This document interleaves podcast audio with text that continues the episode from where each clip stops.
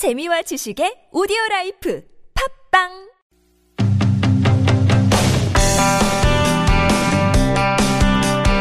인터뷰 공장 두 번째 시간입니다. 내일이 미국 대통령 선거 2차 토론 날입니다. 그런데 최근 공화당 트럼프 후보의 음담 패설 녹취록이 공개되면서 선거판이 요동을 치고 있습니다. 해서 관련 분석 좀 해보겠습니다. 아산 정책 연구소의 김주윤 박사님 나오셨습니다. 안녕하세요. 안녕하세요. 네. 우선 이 녹취록을 직접 듣지 못하신 분들도 많겠죠. 네. 그리고 또 이제 듣고 싶어도 이게 이제 해석이 안 될 수도 있고 직접 들어보셨죠. 들었죠. 그 수준이 어떻습니까? 어, 글쎄, 이거를 이제 미국에서는 라커룸에서 하는 대화다라고 해요. 남자들이 뭐 운동하거나 네. 샤워하면서 뭐 라커룸에서 하는 대화라고. 우리나라 같으면은 이제 남성분들 술 마시고 권하게 취해 갖고 하는 진한 음담 막판에 패설. 모든 정치연대 네. 사회 문화가 결국은 여자 얘기로 결론 나는 남자들의 예. 음, 여자 얘기로 결론이 나는데 그래도 약간 좀 수준을 좀 본다면은 그래도 모르겠어요. 제가 여자라서 그런지 아 이건 좀 많이 저질스럽구나라는 이제 수준이죠. 언어라든지 사용한 말이라든지 내용이라든지 뭐 누구든지 뭐 나같이 스타인 남자가 가면은 건드리면 다 넘어와 뭐부터 시작을 해서 아주 비속어까지 쓰고요. 그러니까 이게 남자들끼리 라크롬에서 한 대화라고 인정을 하더라도 이건 너무 수준이 낮다 이 정도 수준인가요? 그렇죠. 음. 그리고 나서 이제 미국 공화당 내에서 네. 우리 언론의 보도되기로는 이거 후보 바꿔야 되는 거 아니냐. 네. 라는 요구가 본물처럼 쏟아진다. 네. 근데 우리 언론은 보통 이제 그런 요구가 있다고 하면은 요구가 몇 개 있어. 그럼 본물이 등장하거든요. 과장이 등장하는데 실제 이걸 요구하는 미 공화당 내 세력이 얼마나 주류이고 얼마나 세를 형성하고 있고 가능성은 얼마나 되고 어떻게 보세요?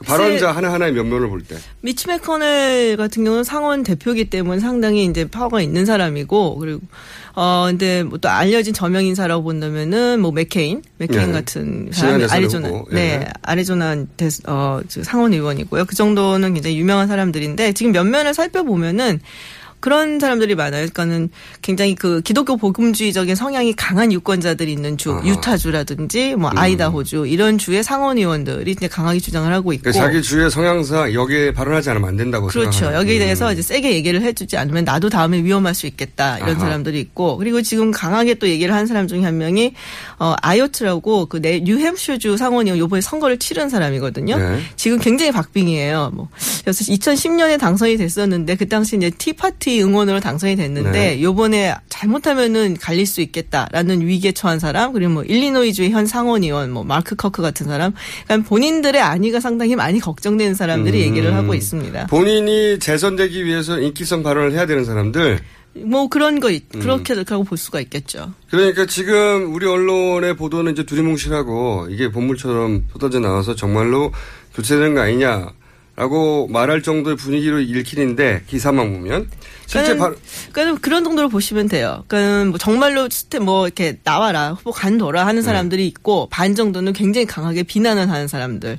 하지만 뭐 후보까지 그만둬라 사퇴해라까지 얘기는 안 하는 사람들. 그게 반반 정도 섞였다고 음. 보시면 돼요. 그러면 그러니까 미국 공화당 내 주류 전체가 바꾸라고 하는 건 아니다. 각자의 사정에 따라서 주가 굉장히 보수적이면 가만히 있으면 동조하는 느낌이 드니까 말하는 사람들. 그다음에 네. 자기 인기를 위해서 말하는 사람들. 네. 그리고 또 정말로 저 정도 후보는 안 되는 거 아니냐고 발언하는 사람들.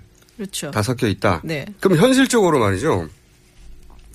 지금 한 달밖에 안 남았는데 실제 공화당의 대선 후보를 바꿀 절차가 존재합니까? 어, 바꾸는 절차는 있어요. 그 공화당 그 당 규정이 있는데 거기에 보면은 후보가 죽거나 죽거나. 아, 예. 스스로 사퇴를 하거나 정치적으로 거의 사망에 가까운 거 아닙니까 현재? 뭐 정치적으로 거의 사망이죠 이거는. 네.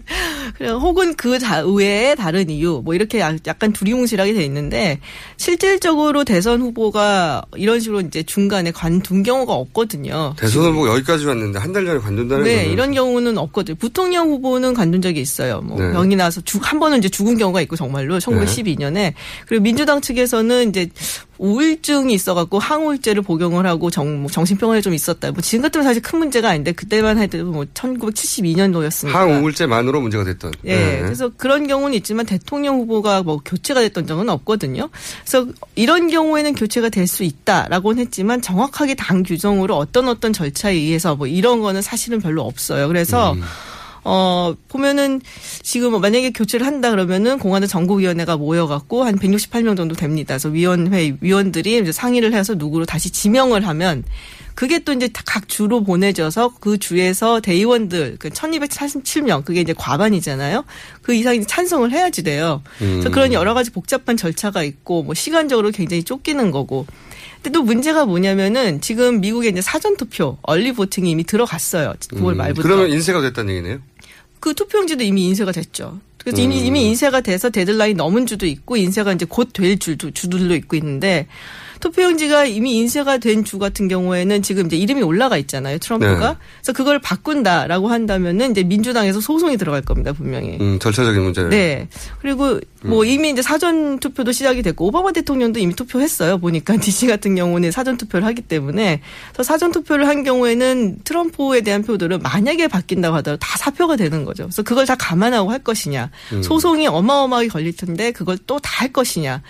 절차도 복잡하고 굉장히 뭐 약간 두리뭉실하게 되는데 이거를 그럼 어떻게 해결할 것이냐.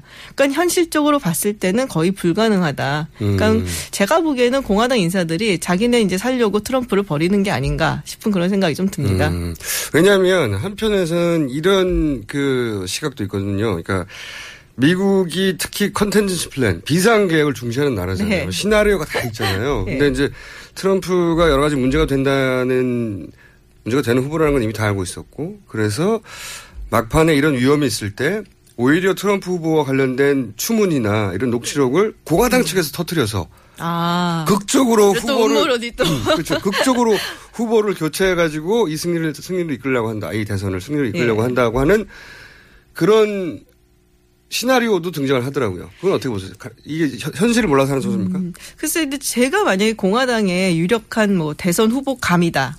뭐 굉장히 유력한 정치인이다 싶으면은 굳이 그렇게 할 필요가 있을까 싶어요. 그러니까 물론 이제 대통령 선거를 성- 승리로 이끄는 게 이제 당을 위해서 좋은 거긴 하지만은 대통령의 꿈을 가지고 있는 사람이다. 뭐 마크 루비오라든지 폴 라이언이든지 아직도 젊고 창창한데 공화당 내에서 유력 인사들. 그렇죠.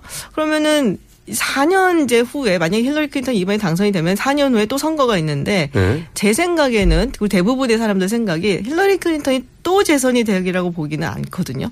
아. 민주당이 그러면 16년을 해먹는 건데 그렇게까지 유권자들이 해- 하게 놔두지도 않을 거고 클린턴이 나이도 상당히 많고 뭐 이미 별로 인기가 없는 대통령이. 된 거고 그러면 4년을 기다렸다가 내가 공화당 후보로 나와서 그때 대선에 나와서 대통령이 한번 돼보는 거 어떨까 하는 꿈을 꾸지 않을까. 근데 만약 여기서 트럼프가 이긴다면은 트럼프가 이제 재선을 또 나올 거 아니에요? 2020년에. 네. 그럼 현재 대통령이 가진 프리미엄이 있고 이번에 처음 이제 첫 임기를 했던 거기 때문에 트럼프 같은 경우는 재선율이 클린턴보다는 전 제가 높을 것 같아요. 제가 보기에는. 음. 그럼 8년을 기다리고 8년 후에 공화당 같은 공화당 후보로 또 나가야 되는 건데 그러면 지금의 클린턴과 같은 입장이 되는 거죠. 네. 그러면은 공화당의 잘 나가는 정치인의 입장에서 봤을 때는 굳이 이번에 이 트럼프라는 인물이 승리를 하게끔 놔두는 것이 자기한테나 당한테나 좋은 전략일까? 음. 그렇게 보진 않거든요. 그러니까 차기를 바라는 공화당 인사들 입장에서 보자면 트럼프가 망하는 게 이번에 그냥 한 번 내주는 게 네, 낫다. 한번 망하는 게 낫고 네. 왜냐하면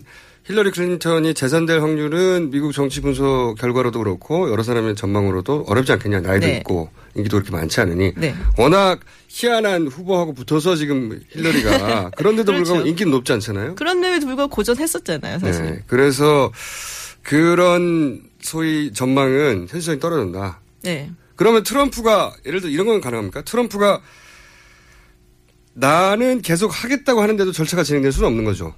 본인이 그렇게는 힘들죠. 예. 본인이 그러면 놔야 되는데 트럼프가 그걸 놓을 사람은 아니잖아요. 지금 절대 안 놓겠다 그러고 있죠. 네. 그러니까 지금으로서는 트럼프로 끝까지 가는 가능성이 가장 높은 거네요. 네. 그러면 지금 현재 기준으로 물론 토론회가 앞으로 남긴 남았습니다만 현재 기준으로는 힐러리가 승리할 확률이 대단히 높아지는 거네요. 지금 계속 높아지고 있어요. 그러니까 이게 어그 전주에 이제 뉴욕 타임스에서 세금 문제를 한번 때렸었죠. 그래서 네. 세금 뭐 탈세라고 하긴 좀 어렵지만 하여튼 뭐 비정상적인 절세. 그렇죠. 네. 아주 편법 아주 대단한 편법을 써서 십몇 년 절세를 동안 세금을. 한 번도 안 낸. 네. 여강 세금 한 번도 안 냈죠. 그래서 그 문제로 이제 터트렸는데 사실 이 세금 문제 같은 경우 세법도 복잡하고 불법은 아니잖아요. 어찌됐든 네. 간에. 그렇기 때문에 사람들이, 아, 그럴 줄 알았어. 그리고 또 사업하는 사람 다 그렇지. 하고 넘어가는 일부 유권자들도 꽤 있고. 트럼프기 때문에 넘어가 주는. 네. 근데 이게 이제 이런 경우 요번에 나왔던 스캔들 같은 경우는 이게 너무나 직접적인 음담 패설이고 그리고 트럼프의 육성이 들었다 들어가서 그게 녹음 파일이 공개가 됐다는 거는 완전히 차원이 다른 얘기거든요. 그리고 굉장히 쉬운 이슈예요. 세법같이 어려운 게 아니라. 맞습니다. 그래서 사람들이 알아듣기도 쉽고 타격도 훨씬 큰. 뭐 게다가 두 번째 공개된 녹취에 따르면 트럼프 본인이 자신의 딸을 또 성적 농담의 대상으로 삼아요.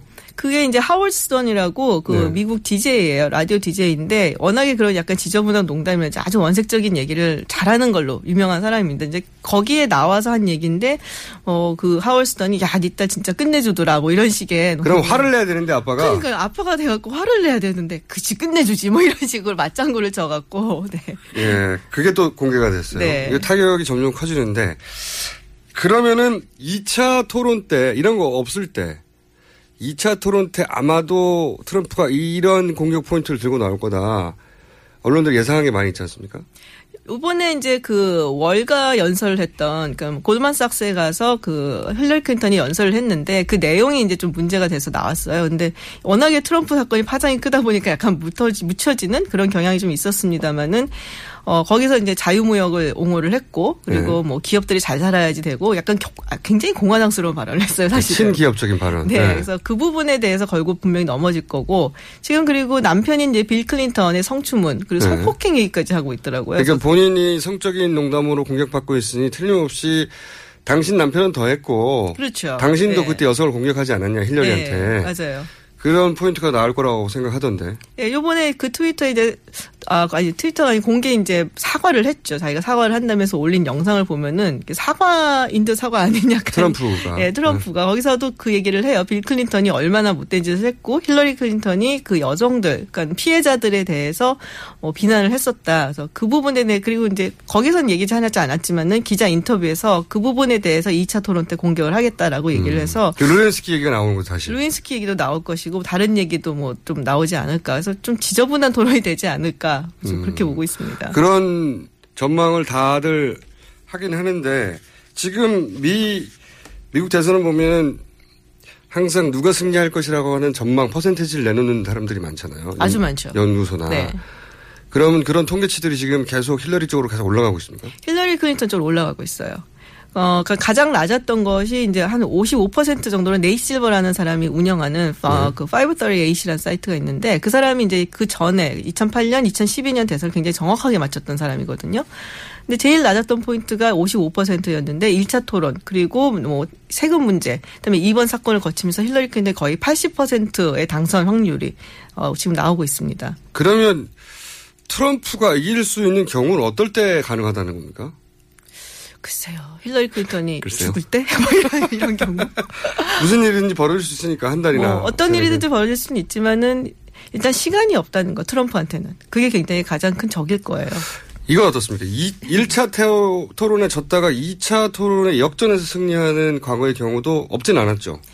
오바마 대통령이 그랬었죠. 오바마 대통령이 1차 토론에서 졌었는데 2차 토론에서는 훨씬 더 이제 잘했었는데 토론이 별로 이렇게 영향을 미치지는 않아요. 근데 실제로는? 실제로는 토론이 뭐 굉장히 승리를 했다고 해서 뭐 미국 사람들이 아주 논리적이고 똑똑하고 뭐 말 잘하는 사람을 뽑지는 않거든요. 그건 뭐 마음에 드는 사람 선거나, 예, 그렇죠. 예, 마음에 드는 사람을 뽑기 때문에 토론으로 인해서 결정적으로 뭐 이렇게 변한다거나 그런 건 별로 없습니다. 이미 마음을 굳혔고, 한 네. 달 전이니까. 잘해라 잘해라 응원하려고 지금 음. 토론을 보는 거거든요. 그러니까 중간에 아직 마음을 결정하지 못한 층에게나 약간의 영향을 미치지, 네. 실제 토론이 대선의 당락에 결정적인 영향을 미친 경우는 역대 선거에서 거의 없었다. 별로 없었다.